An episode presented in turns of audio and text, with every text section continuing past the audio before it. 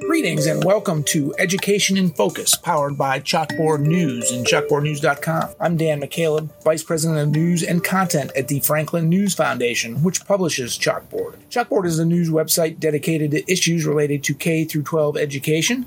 Joining me again today is Brendan Clarey, Chalkboard's K through 12 editor. We are recording this on July 5th, a Wednesday this week. Brendan, you wrote recently at chalkboardnews.com about restorative discipline practices. Before we get into a conversation about that and why it's becoming uh, more and more commonplace in schools across the country, just explain to our listeners what restorative discipline is. Yeah, restorative discipline, restorative justice, restorative practices. It's sort of this idea that you can get through to, to students who have uh, violated the rules in some way without a punitive sort of discipline measure. So it's not like the, it's a kind of response to these hard line zero tolerance policies that a lot of school districts around the country had, uh, you know, in the 90s and the, the 2000s, uh, from what I've been told. So this is a it actually started in the criminal justice sort of world, and then it was I think Australia that that started using it in schools first, and that became sort of a mainstream uh, thing in the last 10 years or so. That a lot of schools were thinking about restorative practices justices and restorative justice. So essentially, it would be you know there's there's different kinds of restorative justice in how it works, and I think a lot of it uh, on the front end is trying to create a classroom where students feel seen and they understand that this is a learning environment, and then when they they do something to disrupt that or to hurt that environment, then they're you know made aware of this is a problem this is where you've you know hurt the classroom and so we're, we're going to talk about it. And so there's a lot of communication about that and, and sort of like a building awareness of what your actions have done. And so then there's also you know different kinds of meetings as well that that students might have with administrators before they're expelled. And and they're often they often are expelled. This isn't like a complete like we're going to not do anything to students but i think it puts some more guardrails and it can it can maybe make that pathway to expulsion or you know suspension a little bit less direct.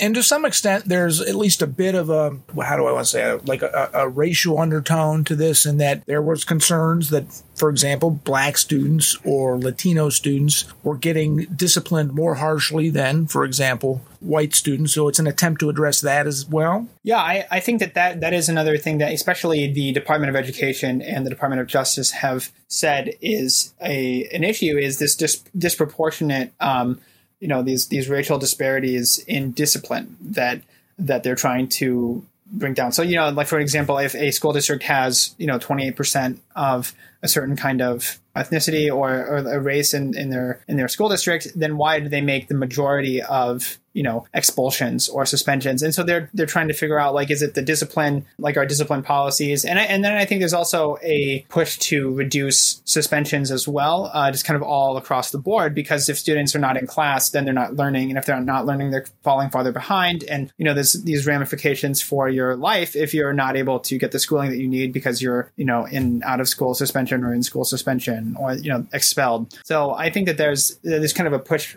on that end as well, and I think restorative justice can you know the advocates say that that that is a way to try to keep those suspensions lower. And they have seen that that working. So in theory it, it, does make sense. You want people whether it's the criminal justice system and we're talking about adults you want them after they you know pay their penalty their punishment whatever it might be for a crime they they get out of jail you want them to become contributing um, members of society. You don't want them to continue committing crimes and it's just a revolving door into the criminal justice system. You can say the same thing about the school system with with younger students, with minors who are at school. You'd rather than them continue to grow and to learn as young individuals. So when they graduate, they can either move on to a to a career, to a, a workforce, or go to college and then and then contribute to society after that. But I guess my question is, in, in theory, it seems it sounds good good, but in practice, how well is it working?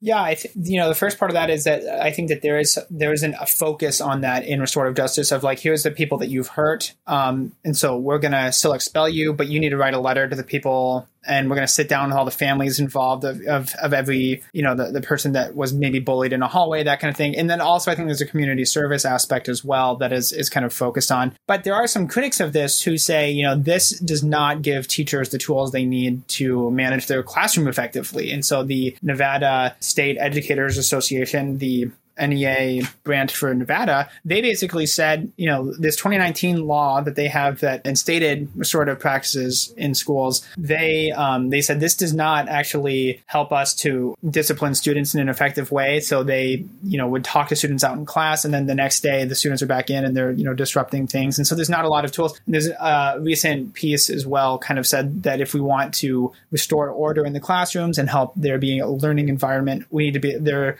teachers need to be able to remove students who are making a scene and then not just have them go to the office that day and be back the next day. Or you know if they're doing they're doing worse things. And, and teachers that i've talked to have have indicated similar similar kind of issues that you know they have students who are who are not following the rules and then they're reported to the administration. Administration basically gives them a slap on the wrist and they're back in class the next day for you know these somewhat serious broaches of policy. And i would just add to that i mean and that would have ramifications for the entire classroom. You have one you have you have one disruptive student disruptive day in and day out. I appreciate the system wanting to try and reform the student so they're just not rupt- disrupting the class every day but they're not just being disruptive for themselves. Every other student in that class is affected by those disruptions, those constant disruptions. So I, you know, it, it, this is a tough one for me. It is tough. On the one hand, we can't have racial disparities in discipline that are, you know, maybe racially biased or, you know, that you assume that because some, the color of some of a student's skin that they were you know more culpable than somebody else. And you know there are studies showing that there are, is an element perhaps of bias in, in these different kinds of discipline policies. And that's something that the department of justice and the education department released together was about about these kind of discipline practices. But at the same time you know we have to have a learning environment where all students can be participants and have a place where they feel safe. And I so I think that you know there might be there's that goal with restorative justices and with restorative justice to have that safe learning environment. But whether it gets there, uh, I think you know might be an implementation issue. So like you could have a very good set of goals, but if teachers aren't told exactly how to do it right, and you know administrators are not told exactly how to do it right, then maybe you have kind of a haphazard, not a very clear policy about what should happen next, and and then then maybe that leads to issues as well. And the experts that I talked to said, you know, it's it's very costly to do this right. It's a time commitment to do this right. And she even said that the age of the student matters. So she said middle schoolers are not always receptive to, you know, sort of sitting down in a circle and talking about their feelings. And I think that that's just part of being in middle school. Maybe is that you can't you can't kind of access those parts of your brain, or you're not willing to with your peers. But in elementary school and high school, that that was that was effective. So um, it's it's uh, an interesting, and also there's class time that has to be taken out if you're going to have sort of this preventative aspect about what restorative justice looks like. So then you're, you know, you're maybe trading off, you know, some some ed- educational or like um, some learning time for this restorative justice, these restorative justice practices. So I think that's that's the complicating.